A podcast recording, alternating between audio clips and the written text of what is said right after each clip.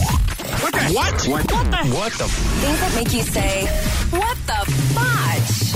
On Power 96.5. A man recently got his wife turnips instead of tulips for Valentine's Day.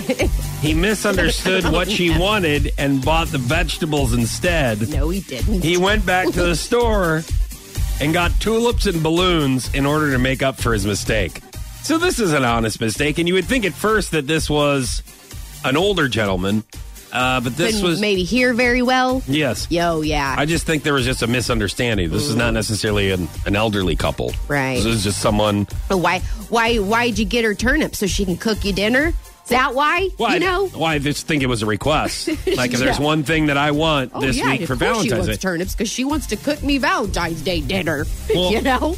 Let's first of all, can we request something else besides turnips, Turnips. for a I don't Valentine's even dinner? think I've had turnips I don't. ever. Yeah, I'd say no. Like they're all right. say no. But it's just like, how, how about I get you something else? Well, at How least about he some made it potatoes? okay. Like if he if he gave her turnips and she was like, "No, I said tulips," and he Yeah. was like, "Oh, sorry. Well, here's turnips."